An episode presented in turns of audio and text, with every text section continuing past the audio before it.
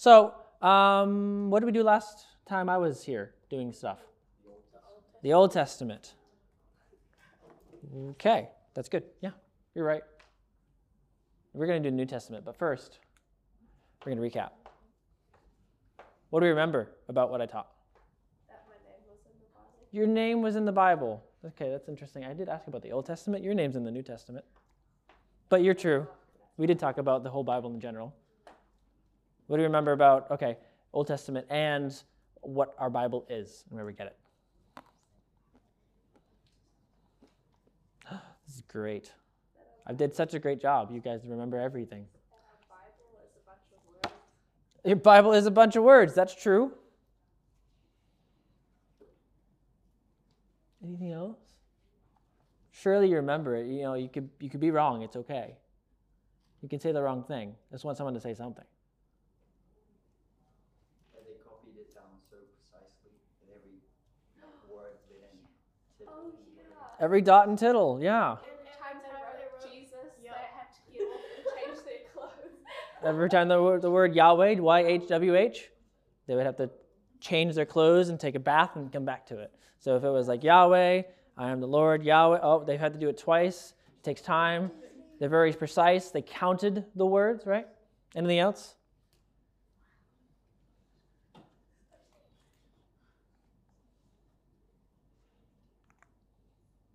What is the Old Testament?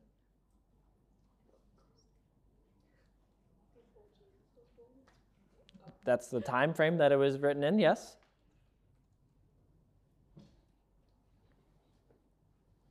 Are they scrolls? Yes, they're scrolls. They're written down. Why did they write these things down?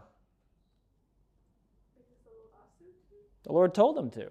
Thus says the Lord. This is my my um, command for the for the Israelites, for the Israelites, for Israel. This is what I'm saying to the Israelites. Part of it, as well, is narrative. It's just simply what happened, history. This thing happened, so we're going to write it down. We're going to keep it. Um, parts of it says, "Thus says the Lord," and who was it written by? Prophets. Good job.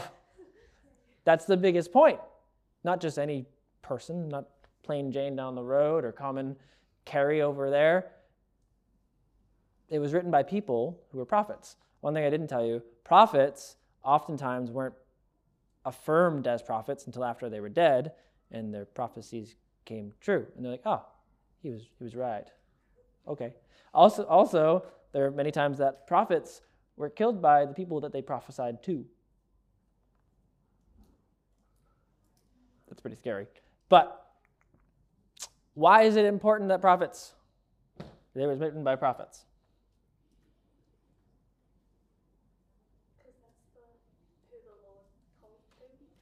Because then we know it's from the Lord. We know that the Lord spoke this, it's confirmed. And so when we say that the Bible or the Old Testament, especially, is the Word of God, we know it's the Word of God because it came through the prophets and they were confirmed. And we know that this is the Word of God because they wrote it, not just Isaac down the road who was just like, oh, I'm going to write this and you know give it to a synagogue and then they're going to teach from it. It was somebody who knew the Lord, had a relationship with the Lord, and wrote things down. Now, Isaac might become a prophet one day. We don't know. Maybe we'll figure that out after he dies.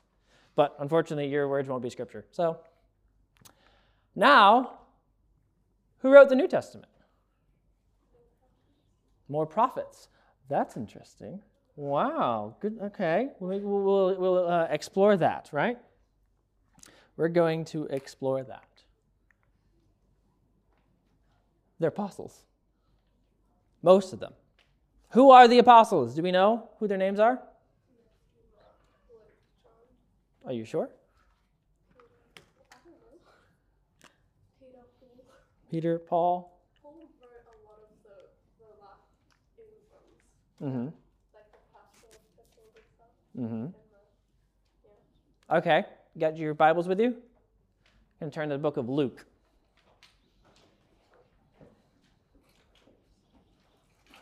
Go to Luke chapter 6, verse 12. Can someone read that for me?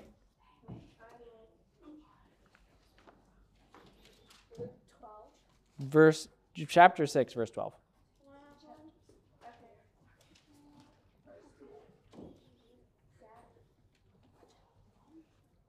Wait till everyone gets there.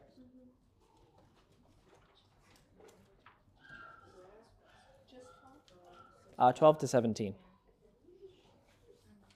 Okay. Begin, please. Now it came to pass in those days that he went out to the mountain to pray and continued all night in prayer to God. And when it was day, he called his disciples to himself. Stop. What are disciples? Followers? Okay. Sweet. So we have disciples. That's one term. People who follow Jesus. Continue, please. And from them he chose twelve, whom he also named apostles. Stop. Now we have disciples. We have this new term, apostles. What are apostles?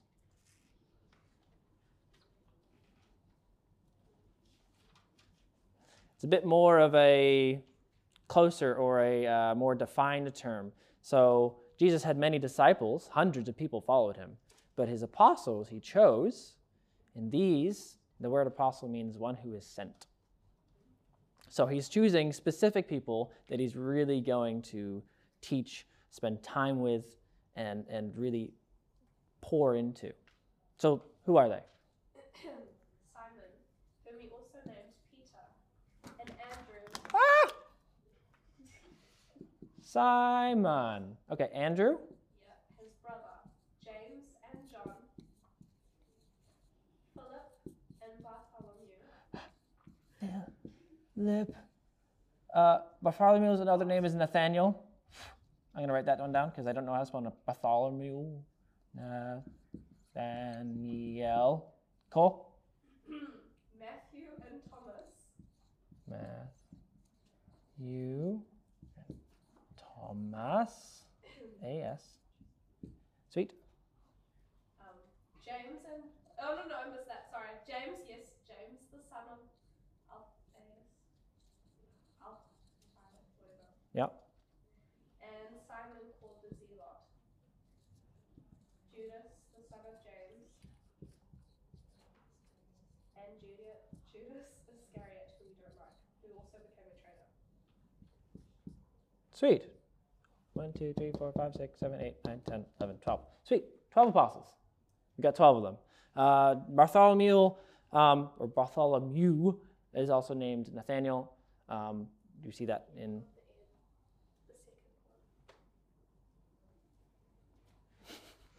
Um, so we got 12 people who Jesus specifically chose to be his apostles, to really pour into, to teach, and to spend heaps of time with. Great. So, what's this? What's the question? The, I know, I threw it away because it wasn't writing. Now it's, I'm just going to leave it to die. Slow, painful death, losing all of its moisture. Jesus in John 14 is talking to his apostles. You're really, you're really upset by this, aren't you? This pen. I'm littering. I'm going to pick it up later, but now, now since you're making a big hubbub about it, I'll pick it up now. Jesus in John 14, he's talking with his apostles, specifically the 12 that are here. Not just anybody, but specifically these apostles. And he's talking to them, and this is actually called in the upper room, it's called the upper room discourse. He talks with them about a lot of different things. And here he talks in John 14, 26. But the Helper, the Holy Spirit, whom the Father will send in my name, he will teach you all things and bring you to your remembrance all that I have said to you. Holy Spirit is the helper. So later on, and we know that in Acts, the Holy Spirit came to, upon the apostles in Pentecost. And that's the helper. They're going, he's going to bring to remembrance all that Jesus has said so that way they can write it down. Later on, two chapters later, but still only the same people, in John 16, 3, 13 to 14, when the Spirit of truth comes, he will guide you in all truth, for he will not speak on his own authority, but whatever he hears, whatever he hears, he will speak, and he will declare to you the things that are to come. He will glorify me, for he will take what is mine and declare it to you. So God is empowering his apostles, the apostles of Jesus, to write things down, to remember things, and d- dictating what they're going to write. So he very similar to that of the Old Testament prophets. God said, "Thus says the Lord, write this down, put this in a book." Sometimes he said, "Eat the book," which is weird. What? Yeah, there's like, two people in the Bible where he says, "Here, eat this book. It'll taste like honey, but be sour in your stomach." So the apostles have authority given to them by Jesus and the Holy Spirit to write things down. In 2 Peter 3, 20, uh, 3 2, Beloved, I write to you in the second epistle, in both which I stir your pure minds by way of reminder that you should remember the predictions of the holy prophets and the commandment of the Lord and Savior through your apostles. He's writing about the prophets and the apostles together as equal authority to write from God. Peter, Simon, whose also name is Peter, that's this one right here. He's an apostle. 1 Corinthians 2 9, written by Paul, and 13. But as it is written, what no eye has seen, nor ear has heard, nor the heart of man imagined, and what God has prepared for those who love him. And we impart this in his words, not taught by human wisdom, but taught by the Spirit, interpreting spiritual truths to those who are spiritual. So, Paul, saying we, where is that? Is that the right one? Yes.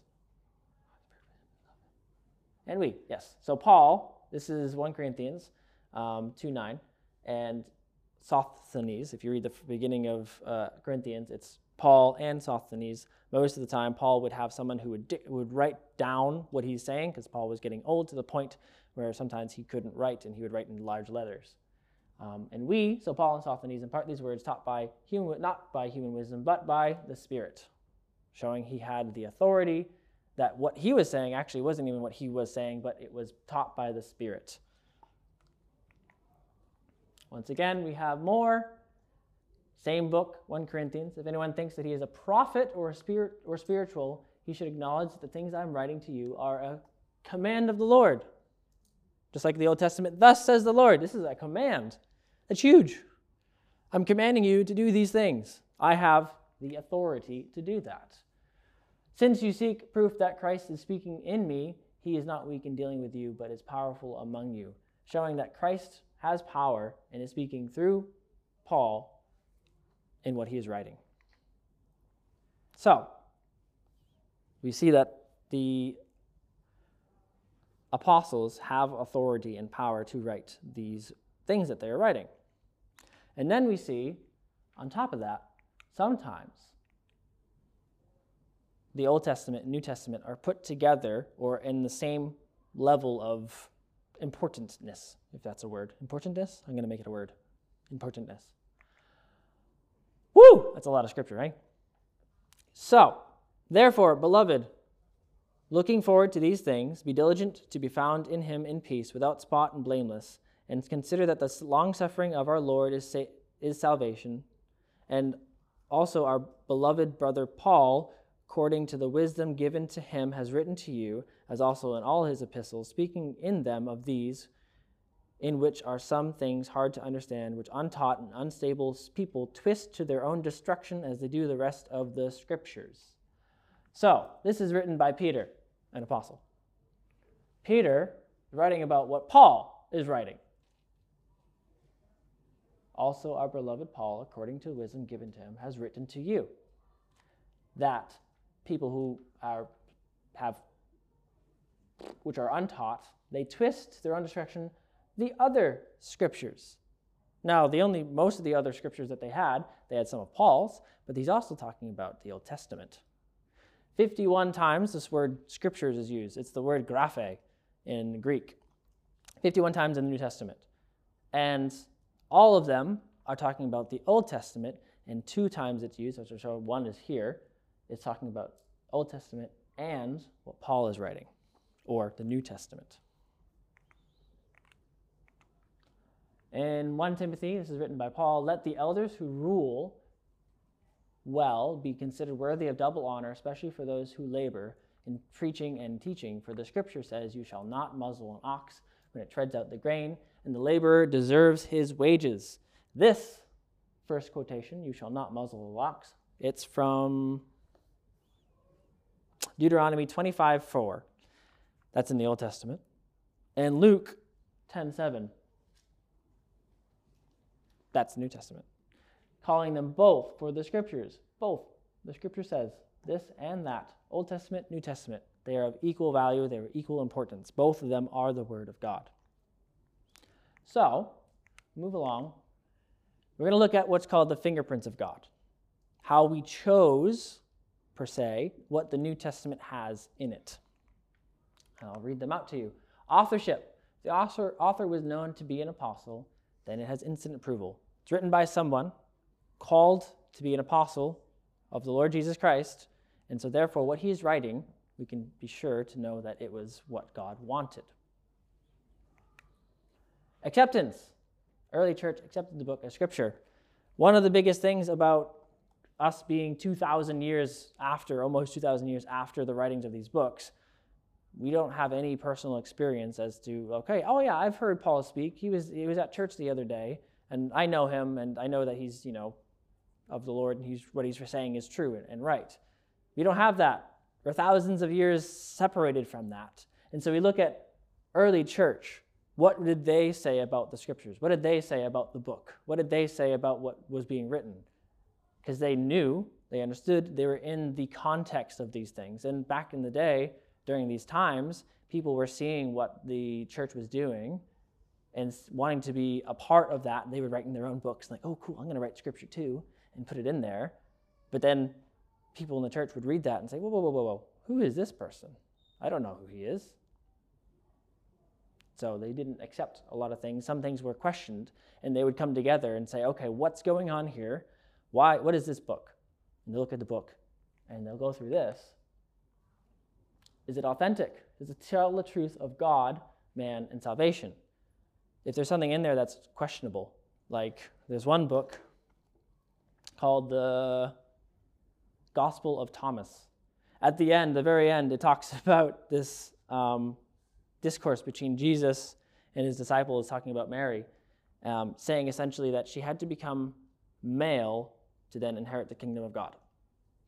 They looked at this and they said, ah, nah, nah, that's definitely not what Jesus taught. We were around then, so we're not going to include it. It's not authentic. It does not talk properly about what God, uh, about God, man, and salvation.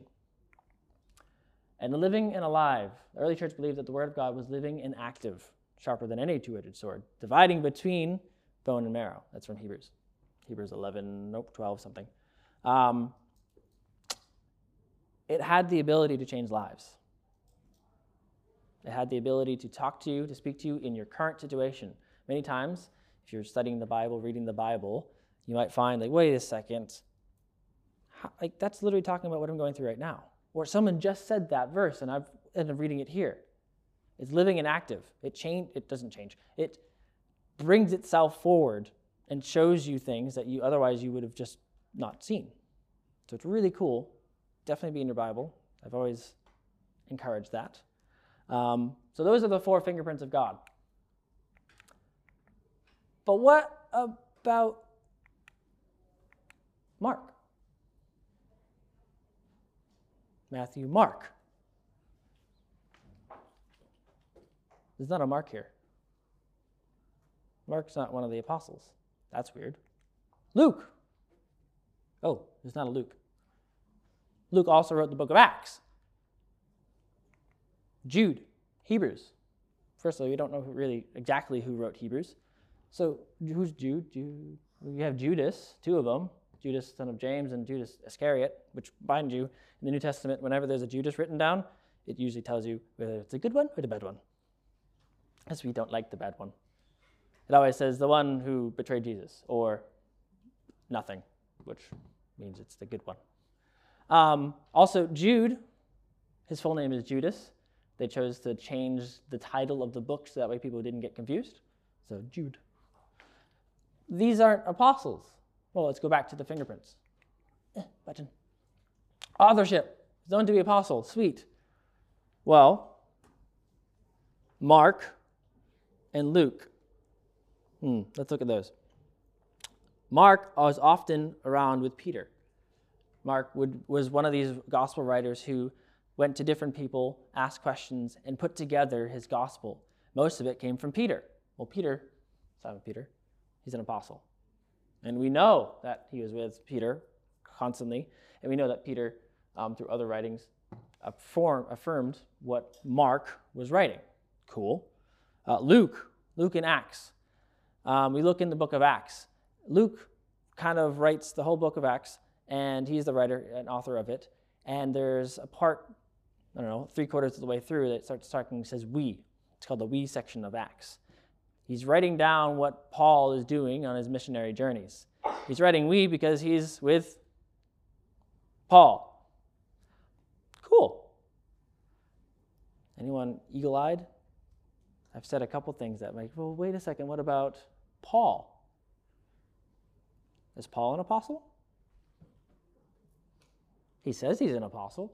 Nearly in every single one of his epistles, he says, Paul, an apostle sent by Jesus Christ. And nearly in every one of his epistles, he defends his apostleship. What's the story of Paul? Oh, you have your, uh, your Bibles, right? Go to uh, Acts chapter, is it 9? I have it written down here, but not the actual place. Do, do, do. It's quite early on.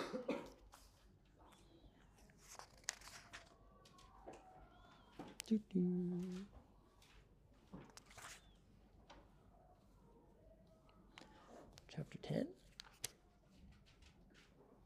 Chapter 10. Nope. Where is it? Why do I have this here? That's verse 3.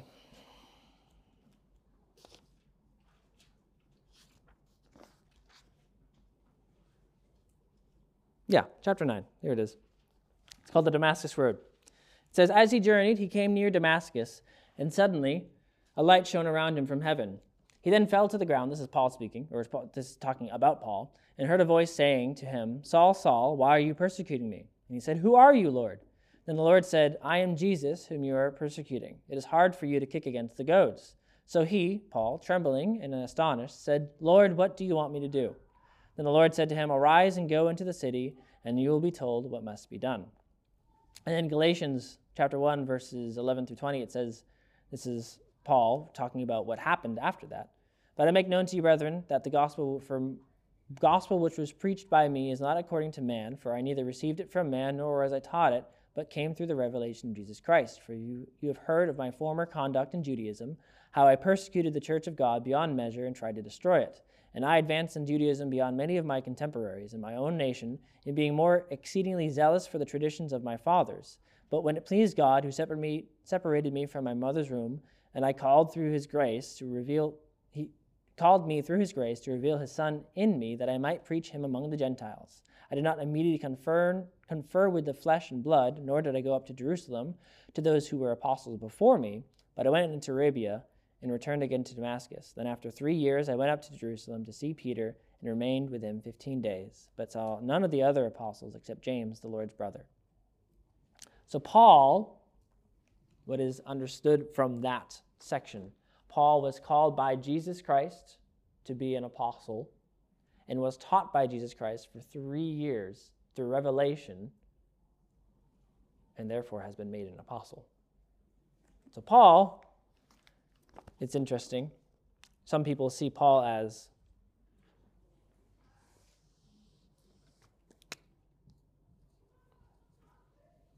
replacing Judas, who hung himself on a cross. Or they voted for someone to replace him. Was it? Such an S, doesn't it? Or who? Matthias. Yeah, Matthias was right.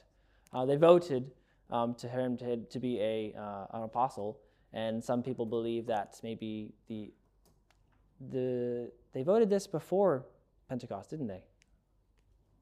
They did.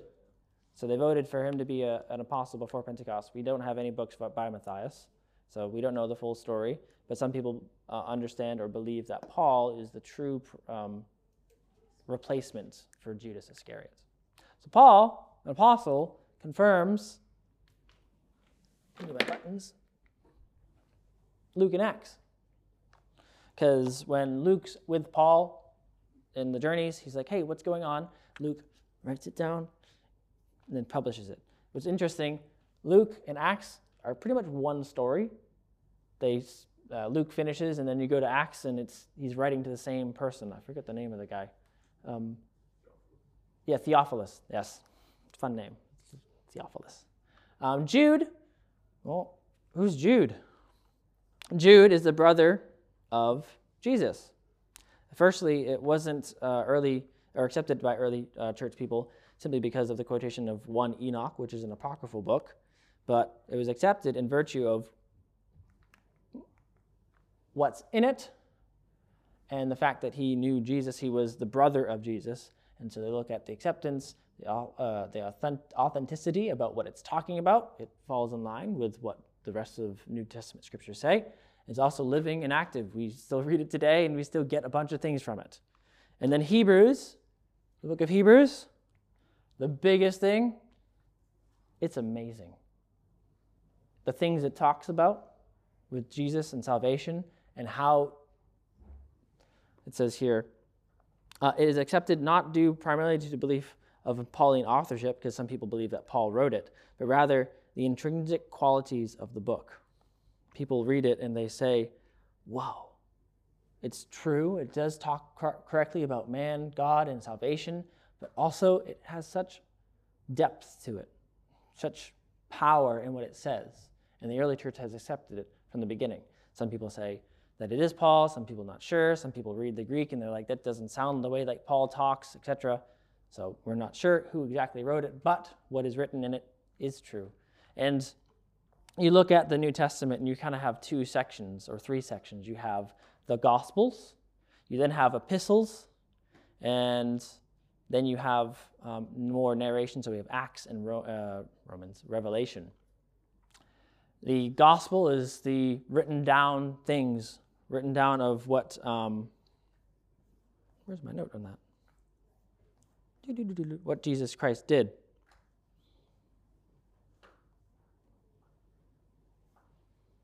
Oh, that was weird.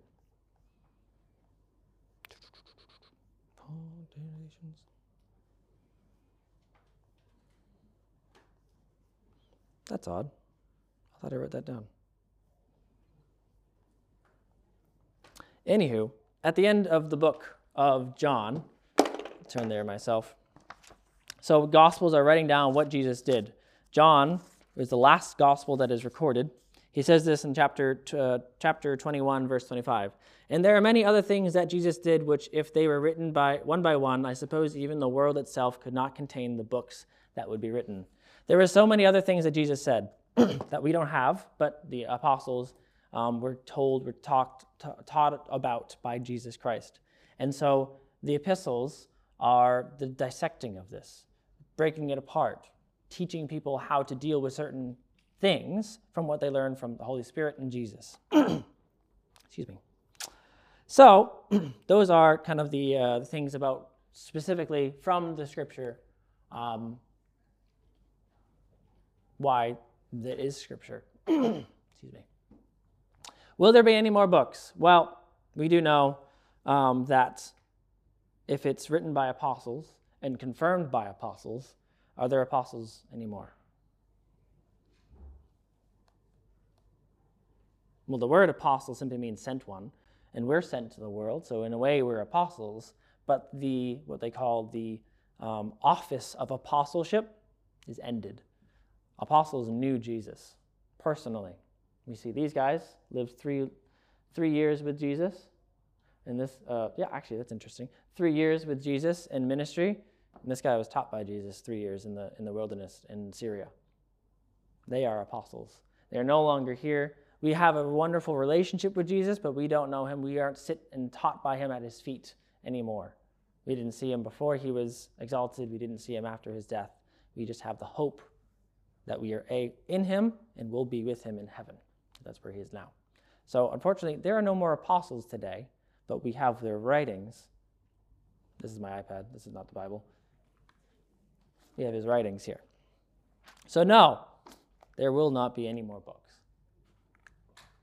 There's a finality to the Bible. Oh no, it's on the floor again. Are you going to be upset? It's not good. It's got the cap on. Okay, we're safe. Hebrews 1. Why don't I have this in my notes? I have to go there myself. Oh, there it is. Ah, found it. Hebrews 1, um, 1 through 2. Long ago, and in many times, in many ways, God spoke to our fathers by the prophets, but in these last days, He has spoken to us by His Son, whom He appointed the heir of all things, through whom He created the world. Long ago, uh, it was through the prophets, but now it's through Jesus Christ, and Jesus Christ through His apostles. Done. Apostles are done. They're, they're in heaven waiting for us to join them.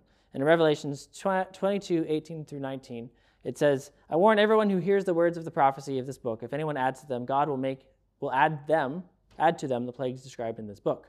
If anyone takes away from the words of the book in this prophecy, God will take away his share in the tree of life and in the holy city which are described in this book. It's talking specifically initially about Revelation, the book itself, but there's not a coin- it's not a coincidence that it's also at the end of the Bible, the last book of the Bible. Genesis has to be the first book. It talks about in the beginning, talks about the past, where we all started from, and Revelation has to be at the end because it talks about the future. So don't add, don't remove. The Bible is finished. How do we know we have the right books in canon of Scripture? Well, we looked at the fingerprints of God. We looked at why we have these particular books. The early church looked at these books, and yes, there were um, the councils that chose, okay, we're going to have these books. And they looked at those books and why they should be there, and we saw the fingerprints of God, why they're there. So we know, firstly, from that. Secondly, and most importantly, it's we trust in Jesus, we trust in God that it's come from Him, through Him, and what we have today is what we're meant to have. Are there any books that deserve a place in the canon? Well, we do know in the scriptures there are a couple times where it hints and talks about other letters that are written to churches by people who are apostles or who have been approved by apostles, but we don't have those letters. And once again, we go back to we know God's sovereignty. God leads us to have what we have. If we don't have them, there's a reason. They might be good books to read, but we just don't have them. They're just lost to time. So, no, unfortunately, we don't have any other books. Fortunately, we have exactly what God wants us. So, the canon of Scripture is closed today. What we have is what we have, and it's plenty, plenty enough for what we need. There's so many good things in there, and people spend their lives studying this. Why would you want more? we're never going to get through it, and there's been thousands of years where we've been looking at Scripture, and there are still things that we're like, uh, I don't know how to make sense or heads or tails of this. We don't need more. but what we have is what we have. What we have is, is good, true, and proper. So, we've done the Old Testament, we've done the New Testament. Now, I wish Liam was here because he, he brought this question up, and this is why I'm doing this. We're going to talk about Bible translations because I have, where most of you are holding a New King or New King James version. Some of you might have an ESV. Some of you might have a LKFV. That's not a real one. That's just putting letters together. What's the difference? Why are there so many different ones? Where do they come from? How do they work?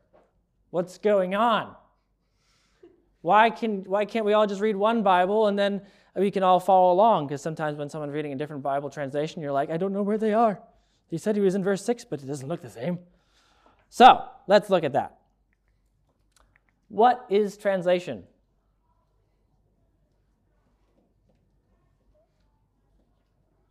Any of you know other words in another language? Surely you do. I know you do. I know you do. Come on. You know Afrikaans? A little bit. I know, I probably said it wrong, right? No, I was going to say that it's sweet that you think that I can speak another language other than English. I already suck at English. But you at least know other words, right? If I say buenos dias, what am I saying? Oh. Bueno, good. Dias, day. I know, but it depends on the, if you translate it word for word, dias is day. Mm-hmm. Uh, when you walk by on the street, what do you hear? Or let's wait for that one. Hold on, back up. Maybe say kia ora. What does that mean? Also means, oh, Two different things? Wow. Is it easy, or how does one translate? You can do it multiple different ways. You can say well, exactly words for words Buenos dias, good day. Guten Morgen, good morgen. Or you can kind of say, oh, he's saying hello. Buenos dias. It means hello. Right? A couple different ways you can do it. Is it hard? Languages are hard. Languages aren't easy to, to, to, to know. I, I know German a little bit, but I don't know all of it. It's hard to go through because it's different rules. It's difficult. And can you get really accurate? Yeah, in some things.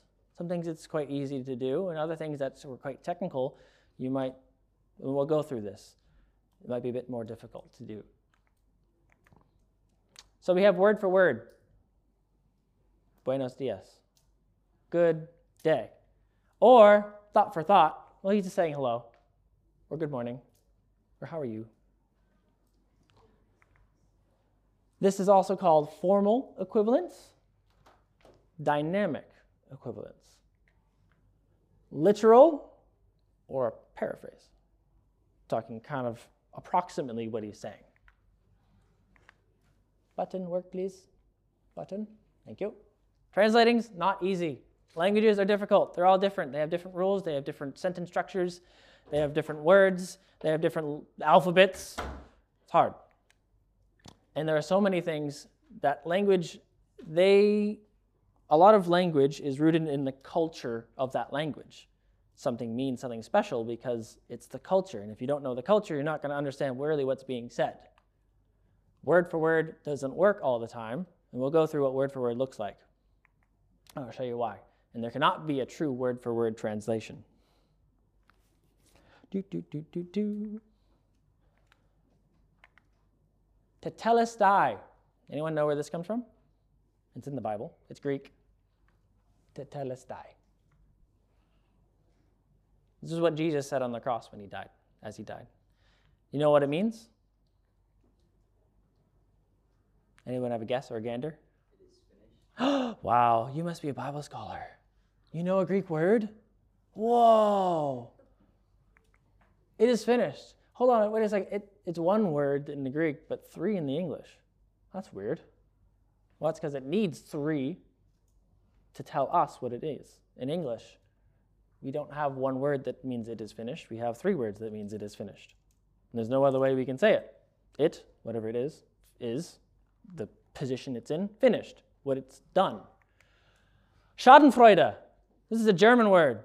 Anyone know what this one means? Why would you know? She's two languages re- removed from, from German. Getting enjoyment out of someone else's misfortune. Someone's on the ice skating rink and they go, poof, poof, and they fall down, you laugh at it. They, had to, they made a word because they liked it. They, they, they, love, they love Schadenfreude. So they had to make a word for it. So it takes one, two, three, four, five, six words to describe what this word means. In German, you just say Schadenfreude. And like, oh yeah, I get it. There's not a single English word that describes this. It's a sentence. So word for word can't always work. Because if you had a, a German sentence and you translated it word for word, you'd have to write a sentence within a sentence to describe the word. So the closest we have for word for word is an interlinear. And I'll show you what an interlinear looks like. That's weird. That's an interlinear. This is an interesting interlinear. This is, what is this? Read the, read the English text. Tell me what it is. In the beginning, God made the heavens and the earth, but the earth was unseen and unready, and darkness was upon the abyss, and the Spirit of God bore upon the. Where is this? Genesis 1, verse 1. But this is also, it's originally written in Hebrew, but this is here an interlinear of the Greek, which is called the Septuagint. 70 Greek scholars, Jewish Greek scholars, translated the Hebrew into Greek. This is an interlinear. It gives you the Greek word and the English word. The Greek word, English word, Greek word, English word, Greek word, English word.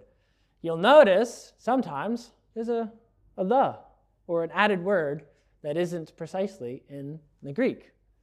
N, in. Uh, I don't know that letter yet. I'm learning this. I'm learning Greek, so bear with me. The beginning. There's no the here. The, the in Greek is usually ho. Um, but the beginning, that word is beginning. There's no the in front of it. They had to add it so that way we can understand it in English. God made. Theos is right there. This is the word for made. There's an extra little letter that is type of like a word. So then there's three letter, three words here, but one word in English, or two words in English. The heaven and the earth, but the earth was unseen. See, this is day. That's a the, but it's not here. And unready. That's a really long word to mean unready. Whoa. And the darkness was. Oh, wait a second. There's no other word was, but we needed in English to understand what's going on because there's two different languages. Upon the abyss and the spirit of, oh, of. Where's the word of in the Greek? Oh, it's not there, but we need it in English to understand what's going on. Otherwise, the spirit God it sounds weird. The spirit God. Oh, wait, there's different gods? We need the word of to understand that it means, that doesn't mean that there's a different God, but the spirit of God bore upon the waters, and God said, Theos, that's the word for said, epian, epian. And let there be. Whoa! Three words in English, but one word in the Greek. Let there be light, and there was. Oh, two words, one word. So you see how word for word doesn't always, you can't just translate it easily. You have to add other words. And sometimes you may read in your Bible, there's, you're reading along, and all of a sudden there's a word that's in italics. You know what italics look like? All the words are like this. The letters just go like this. You seen that before? Yeah. That's the italic is there to tell you that this word specific, this word wasn't specifically in the original text, but it's, it's added here so that way you can understand what's going on. Whew! This TV, either this TV is hot or the aircon needs to get turned on. It's hot up here. Okay, this is fun. This is gonna take a little bit of thought. Are we guys, are you ready? You can turn that off, please. Are we ready? Are you thinking? Are you conscious? Because this is going to be quite a fun little exercise here, okay? I'm going to go to my other notes. If you need to, get up, shake yourself, because I'm going to teach you a little bit of Greek. You ready? Come on. I'm excited about this. You got to get excited too. Okay. So I'm going to write a word uh, sentence in English, and then I'm going to add some Greek rules. Okay, apostles, thank you for writing what you wrote and approving our New Testament, but now we need to do something else. Whoo! Oh no.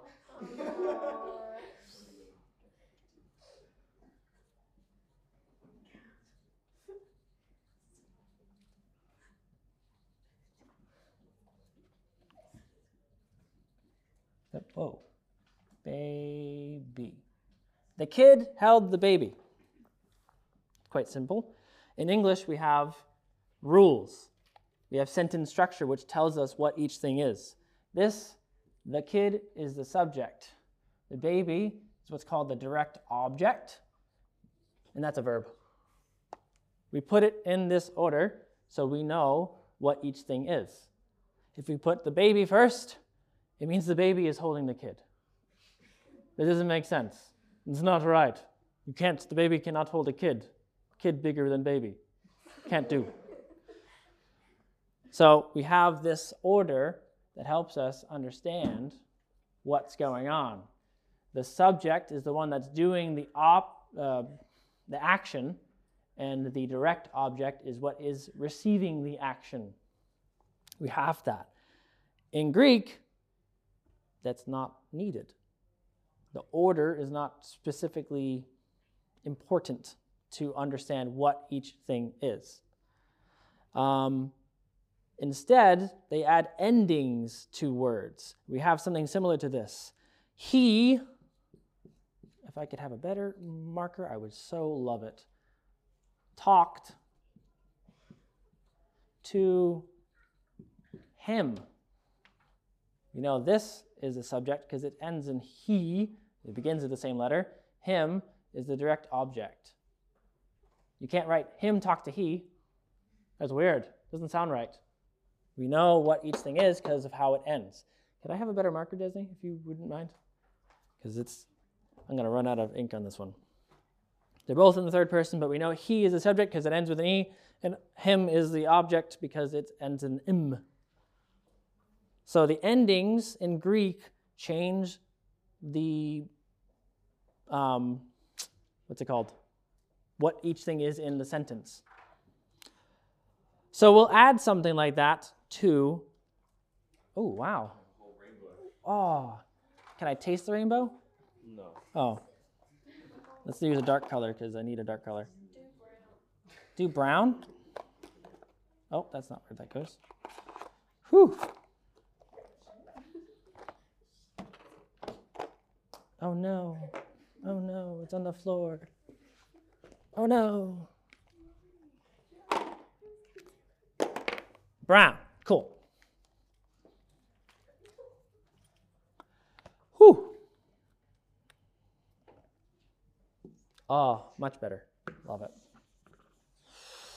So, endings signify what part of speech it is in Greek. so, we're going to rewrite the word. Um, so, to show a subject, we're at subject. We're going to make subject CT, not T, an object.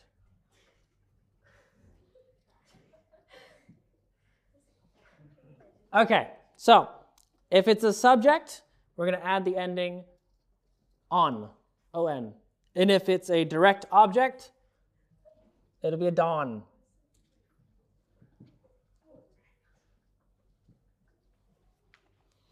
So we'll rewrite our first sentence. The kidon held the baby Don. We know from this and from this that this is the subject, that's the direct object, because it ends in a certain way. So we could write it, the babydon, held the kidon. Because it ends in certain um, endings, the baby don is still the direct object, and this is still the subject. So the kidon is holding, holding the baby don, not the baby, not the other way around. Cool. That's so cool. All right. So now we can put things in different orders. So like held, the babydon, the kid on. Well, we're really focusing on the holding. That's what's really important. Or the kid on holding the babydon, the kid, the fact that the kid is holding the babydon is really important. That's really cool. All right, we'll add some more. Man, they're already going. This is gonna. I'm going long. This is different. Last time I stopped so short, we had to play a game. Okay. We're now to change and add some things. We're to say that this is the singular and we're going to add a plural. Os. We can do the same thing over here, singular, plural, dos, which is nice because in Spanish, dos means two, plural. So now we can say the kidon held the baby dos. That's still the direct object, but now it's plural. Verb stays the same. This is still a singular subject. So now we know that the kidon held multiple babies. We don't know how many or if it was at the same time, but hey, now it's multiple babies. We can do the same thing. The baby dos held the kidon. It still means that the kid held multiple babies. Or we can say the kiddos held the baby don. Now we have two multiple kids holding one baby. Maybe not at the same time, we don't know. But now we can show that. Let's add another level. Are you ready? Yes. This is crazy. It takes a lot of thought, mental thought. Okay. We're going to add, I'm going to rewrite this gender. Ooh, touchy subject. Let's see. For subjects, I'm going to make a table.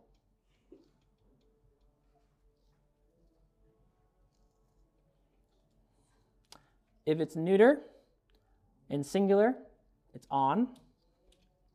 If it's male in singular, it's an. If it's female in singular, it's en. If it's plural and neuter, it's os. If it's male, it's as. And if it's female, it's s. Oh boy. That's for the subject. For the direct object, quite similar. You can extrapolate. Neuter, it's going to be don, singular. Plural would be dos.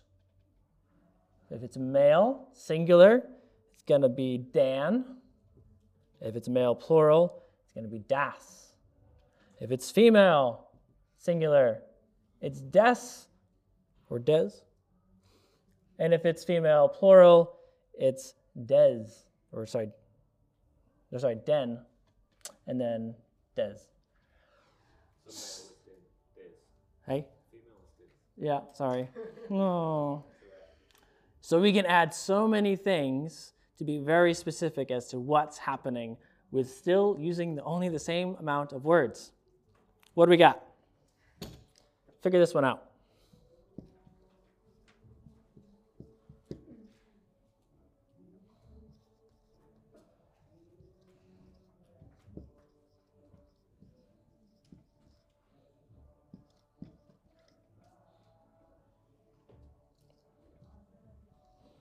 The kid S held the baby den. What's happening here?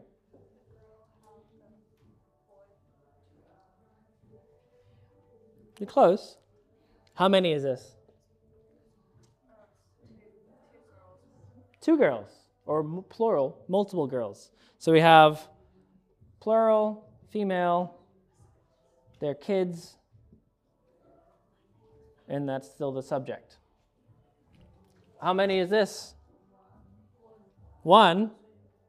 And what's the uh, the gender? Den, female. So we have multiple little girls holding multiple little babies that are female. In the same amount of words. You're right, singular. Good eye. You can write it so many different ways, and due to time, I won't. You can say so much in the little, and that's that's an actual thing in Greek. So sometimes you'll read in your Bible where things are like, how did you get that? How do you know that? Well, it's because of how Greek grammar works. It can be really specific, which is one thing, one cool thing about Greek. All right, let's finish up. That's word for word. Do, do, do, do, do, do, do. It becomes difficult to read because of the way that Greek is put together. Sometimes you have sentences which are hard to read. There's big words in there to try to explain what's going on instead of having to write a whole shebang of what's going on. You use big words in English like justification, propitiation, all those things. But it's true to the original text, what it says. It's true. There's nothing added. Bye. Have a good day. And there's nothing left out. It also allows the reader to find out what the scripture is actually saying. It can be difficult, and you have to spend a lot of time and look at it so closely, but you put the work into it to understand what it's saying. Example of word for words, you have New King James Version, which is what we typically use here, New American Standard Version, the original King James, and the ESV are typical word for word translations. The heart for word for word is to stay close to the original, to, to really um, not depart from what it's saying. We'll move on to thought for thought. Der Bad ist rot und das ist mein Lieblingsfarbe. It's German. A word for word translation. This is actually literally word for word. Der, the, ball, ball, ist, is, rot, red, und, and, das, that, ist, is, mein, my, Lieblingsfarbe, favorite color. Although Lieblings and color are flipped. Uh, anyway. A paraphrase or a thought for thought might say Nate's ball is colored red, Nate's favorite color is red. It's saying the same thing. It's just using different words to say it. Maybe a bit simpler. This is a very simple sentence. it becomes much more removed or sound uses much different words if you're maybe reading one of Paul's letters where he's going through a difficult subject. So you can see that there's a difference, but when there comes a much more uh, um, complex sentence, the differences kind of get even bigger and further apart. It's not really a translation. Translation is taking words and tra- translating them from one language to another. This is taking thoughts. It's okay, in Greek, it's saying this, so I'm going to say it this way in the English. It's close, but it opens up for trend or um, figuring out, or the, the, the, the, quote unquote translator is having to, um, they're semi translating, they're, they're what's called paraphrasing the word. There are problems. They're the most removed from the original text. The words aren't word for word. So there might be a word in there that they've used to describe it, and you might look at that and be like, oh, that's in the Bible. Whoa. Maybe it's not. To look closely. They rely on the person translating to rewrite the message in a different way. This guy translating, he's looking at it and coming to conclusions that might not be right or proper or correct. Being human, we can get it wrong. So I don't like to study from these. But, so I start trying to, if you're studying, studying from a word for word translation. However, it's easy to read. You can read these and they kind of explain things. So it's good for casual Bible reading, for young readers, easy to read, and great for new Christians who they pick up one of Paul's letters and they're like, I don't know what to make of this. It's too many big words I don't understand. It kind of breaks it down for them.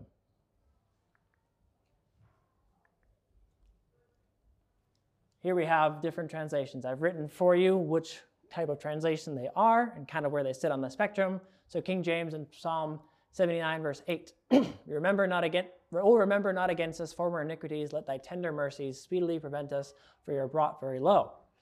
That's a word for word. Another word for word says this Do not hold us responsible for the guilty deeds of our forefathers. Let your compassion come quickly to meet us, for we have become very low. Well, that's quite similar. New International it's still on the word for word side, but going towards the middle. Do not hold against us the sins of past generations. May your mercy come quickly to meet us, for we are in desperate need. Okay. Yeah. It's kind of translating what this means very low, is meaning they're in desperate need. oh, this is New Living Bible. This is on the uh, paraphrase. Do not let us, do not hold us guilty for our former sins. Let your tender-hearted mercies meet our needs, for we are brought low to the dust. Okay. New Living Translation, definitely on the paraphrase side. Do not hold us uh, guilty for the sins of our ancestors. Let your compassion quickly meet our needs, for we are on the brink of despair. This is word for word. Literally means we are being brought low. This translates it, oh, they're on the brink of despair. They're brought down. Or it, it breaks it down for you. Do not make us pay for the sins of our ancestors. Have pity and come quickly. We are completely helpless. Oh, it's, the word for words keep saying that they're low, but they keep translating it slightly differently. Is it wrong? No. Is it extrapolating? Yes. The message, definitely a paraphrase. Don't blame us for the sins of our parents. Hurry up and help. We are at the end of our rope. Where, where's, the, where's the word rope in the original?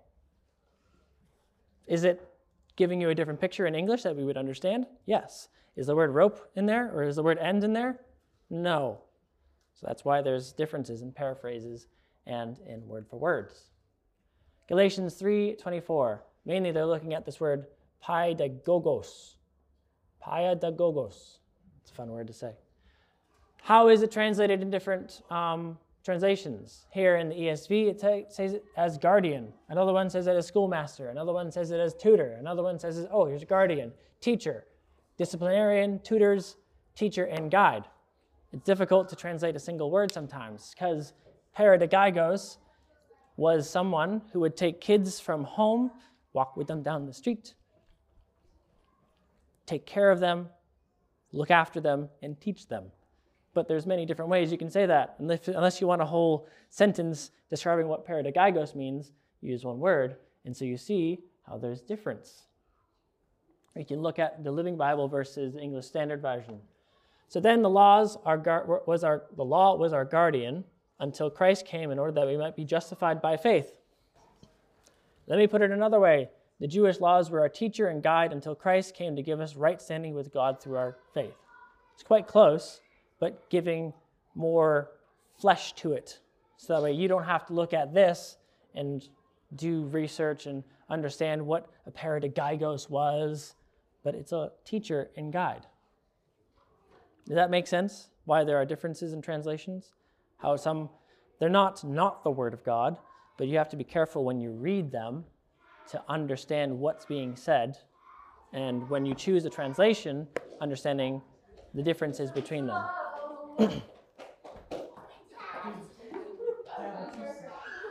you have any questions?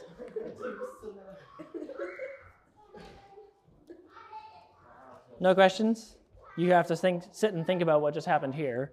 That's pretty crazy. And what just happened there. Okay, sweet. Who wants to pray?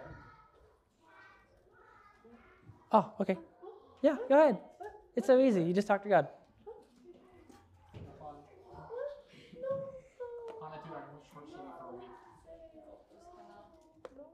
Just say thank you, God. Um, thank you. Um, thank you for teaching us this um, lovely message and that we've learned a lot. Um, bless everyone's week and Jesus' name. Woo! Amen. All right. Thank you all. It was so refreshing to see Arha come in playing with people her age, you know?